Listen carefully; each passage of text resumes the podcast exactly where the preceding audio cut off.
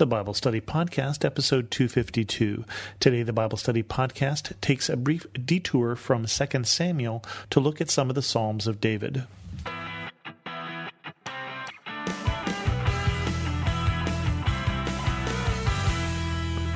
Welcome to the Bible Study Podcast. I had said two weeks ago that we were going to look at some of the Psalms of David, and I just forgot last week, but this is actually a good break. If we had to divide David's life into different segments, I think there are sort of five major segments of his life, three of which we've dealt with, and two of which are still coming. And I think we'll see some of the influence of those times of his life on the Psalms that he wrote. And he wrote 23 Psalms, or at least 23 of the Psalms in the 150 Psalms in the book of Psalms are accredited to David and they range widely in terms of the emotion involved in them. I'm going to divide up David's life into five pieces. One would be the time that he's a shepherd boy, and we don't know much about that, so we aren't going to worry about that too much. Very quickly, he moves from there into the time that he is running from King Saul because he's been anointed king of Israel. And then we get the time period when he is the king of Israel and everything is going well for him. We're about to, to leave that time period and enter into a time period where David's sin causes difficulties for him, including a time when he'll be running from his own son instead of from King Saul this time.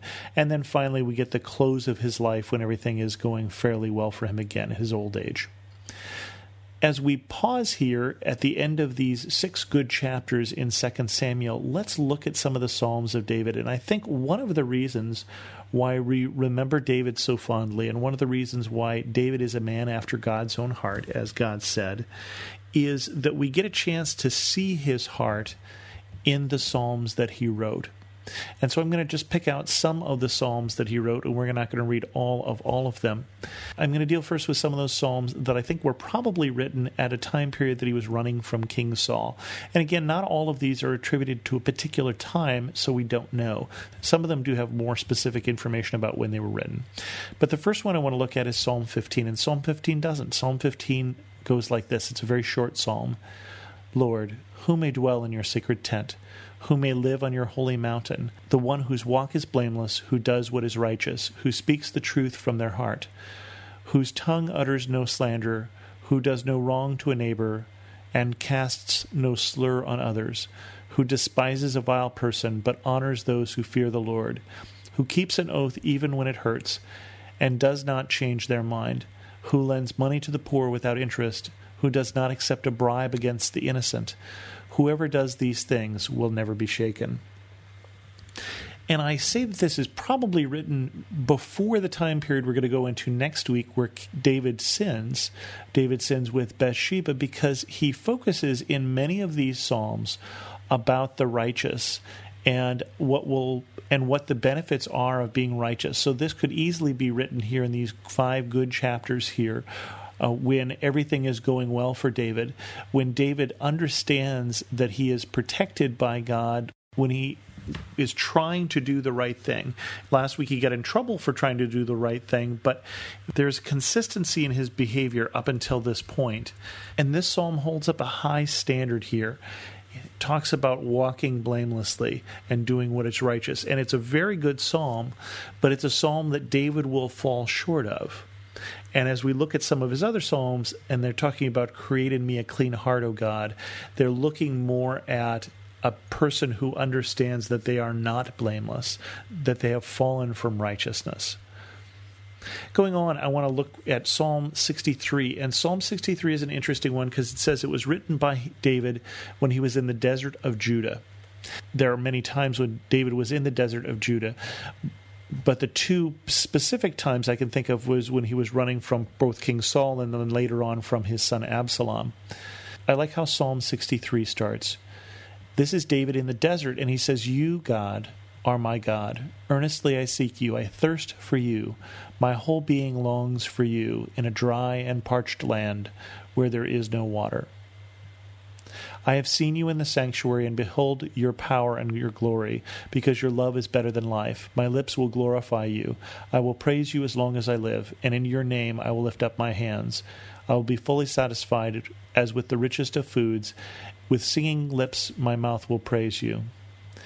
And it goes on, but what I like about this psalm, and one of the things we see here about David and the heart of David, is that even when he's in this difficult situation, or even when he's in this dry and parched place, he looks at this situation and he says, Even more than I long for water, I long for you. My whole being longs for you, not for a drink of water or something to eat, but he thinks about how much this situation, how much this dry period, how much this parched land reminds him of his need for God. This is a person whose heart is not far from God, who is reminded of these situations. And I think when we look in the New Testament about pray constantly.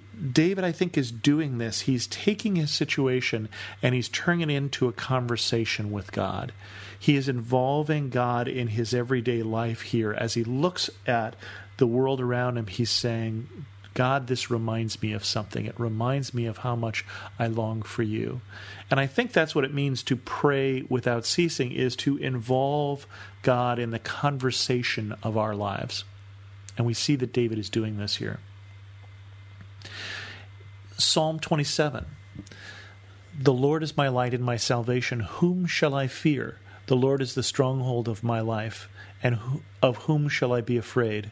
When evil men advance against me to devour my flesh, when my enemies and my foes attack me, they will stumble and fall. Though an army besiege me, my heart will not fear. Though war break out against me, even then I will be confident. One thing I ask of the Lord, this is what I seek, that I may dwell in the house of the Lord all the days of my life, to gaze upon the beauty of the Lord and to seek him in his temple. For in the day of trouble he will keep me safe in his dwelling, he will hide me in the shelter of his tabernacle, and set me high upon a rock. He goes on here, but remember this is written by someone that when he, when he writes, though an army besiege me, he's not using a metaphor. This is someone who an army has literally gone after to kill him. He says, even in that situation, I will trust God. Even in that situation, God will protect me. And even in that situation, what I desire most is fellowship with God. What I desire most is to be in the house of the Lord. I don't desire most to be out of this time of trouble, but again, he is turning his thought and his mind to God. Again, just love these Psalms. Psalm 5 Give ear to my words, O Lord. Consider my sighing. Listen to my cry for help, my King and my God. For to you I pray in the morning. O Lord, you hear my voice. In the morning I lay my requests before you and wait in expectation. You are not a God who takes pleasure in evil, and with you the wicked cannot dwell. The arrogant cannot stand in your presence. You hate all who do wrong. You destroy those who tell lies. Bloodthirsty and deceitful men the Lord abhors. And again, it goes on, but this part of this, again, we have David who is obviously in a difficult situation. This was written for flutes, by the way. That's all we know about the context of it. It's David who is it's David who is not bloodthirsty or deceitful, or at least doesn't see himself that way in this particular case. But he says, In the morning I will get up and I will cry to you. Do we start our days as David is doing by spending some time with God? Do we start our days by lifting our voice before Him, putting our requests before Him for sure, but also praising Him as David is doing here? And then Psalm 7. O Lord my God, I take refuge in you. Save and deliver me from all who pursue me or they will tear me like a lion and rip me to pieces with no one to rescue me. O Lord my God, if I have done this, and there is guilt on my hands, if I have done evil to him who is at peace with me, or without cause have robbed my foe, then let my enemy pursue and overtake me. Let him trample my life to the ground and make me sleep in the dust. Again, David on the run for his life, but I'm going to guess this is that first time when he says to God, Look, God, I haven't done anything wrong, versus that second time when the prophet Nathan has told him that because of his sin, this will happen. And so he cries out to God. And the thing that I like about the Psalms of David is the honest emotion in them. David is angry with God. David is sorrowful. David is hopeful. David is joyous. David is afraid. And David is at peace. In whatever situation he finds himself, he involves God in that discussion. He involves God in that circumstance. And then two different psalms, and these are psalms that are a David who is full of praise for God. And again, we see a bit of the heart of God here. And the first one is Psalm 8 O Lord, our Lord, how majestic is your name in all the earth. You have set your glory above the heavens. From the lips of children and infants you have ordained praise, because of your enemies to silence the foe and the avenger. When I consider your heavens, the work of your fingers, the moon and the stars, which you have set in place, what is man that you are mindful of him? The Son of Man, that you care for him. You made him a little lower than the heavenly beings, and crowned him with glory and honor. You made him ruler over the works of your hands. You put everything under his feet all flocks and herds, and the beasts of the field, the birds of the air, and the fish of the sea, all that swim in the paths of the seas. O Lord, our Lord, how majestic is your name in all the earth. Now, I'm tempted with some of these to sing them because so many of these have been turned into songs. They were songs originally, but we've lost the tunes, and then this has been turned back into a song in modern days. It, this sounds to me like a David who everything is going right, and he turns to God and says, how amazing that you regard me so. How amazing that you bless me so. How amazing are you? How majestic is your name in all the earth. So, in good times and in bad, David is taking God into that conversation. He is mindful of God, whatever his circumstance. And finally, for this particular episode of the Bible Study Podcast, Psalm 19. The heavens declare the glory of the Lord, the skies proclaim the work of his hands. Day after day they pour forth speech, night after night they reveal knowledge. They have no speech, they use no words. No sound is heard from them, yet their voice goes out to all the earth, their words to the ends of the world. In the heavens, God has pitched a tent for the sun. It is like a bridegroom coming out of his chamber, like a champion rejoicing to run his course. It rises at one end of the heavens, it makes its circuit to the other. Nothing is deprived of its warmth. The law of the Lord is perfect, refreshing the soul. The statutes of the Lord are trustworthy, making wise the simple. The precepts of the Lord are right, giving joy to the heart. The commands of the Lord are radiant, giving light to the eyes. The fear of the Lord is pure, enduring forever. The decrees of the Lord are firm, and all of them are righteous. They are more precious than gold, than much pure gold. They are sweeter than honey, than honey from the honeycomb.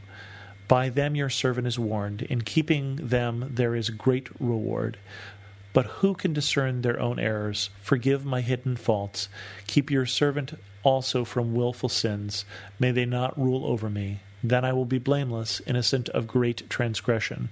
May these words of my mouth and this meditation of my heart be pleasing in your sight, Lord, my rock and my redeemer.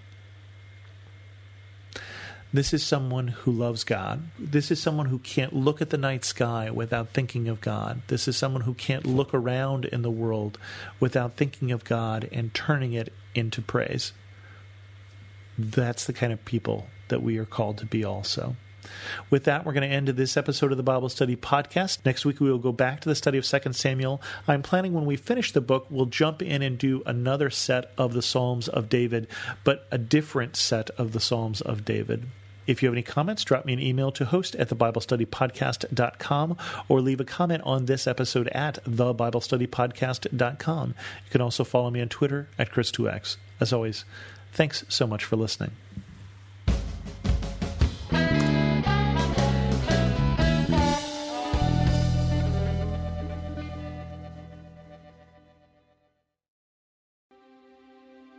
Jesus wants our fears to launch us toward faith. Then he grins and says, Do you trust me?